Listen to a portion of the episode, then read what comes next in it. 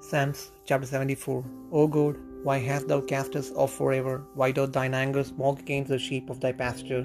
Remember thy congregation, which thou hast purchased of old, the road of thine inheritance, which thou hast redeemed, this Mount Zion, wherein thou hast dwelt.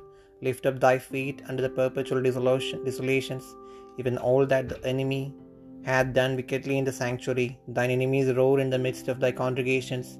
They set up their ensigns for signs. A man was famous according as he had lifted up axes upon the thick trees. But now they break down the carved work thereof at once with axes and hammers. They have cast fire into thy sanctuary.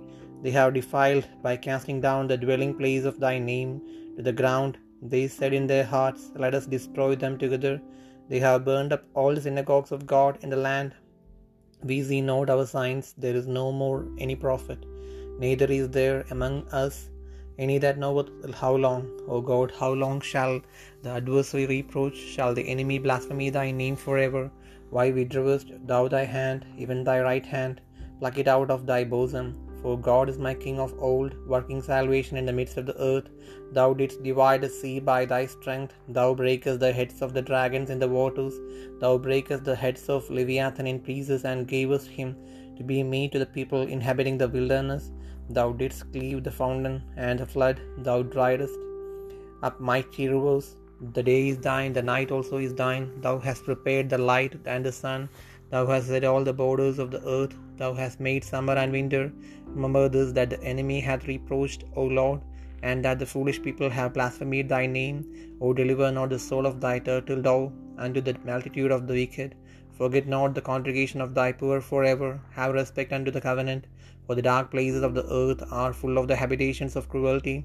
O let not the oppressed return ashamed. Let the poor and needy praise thy name. Arise, O God, plead thine own cause. Remember how the foolish man reproacheth thee daily. daily. Forget not the voice of thine enemies. The tumult of those that rise up against thee increaseth continually.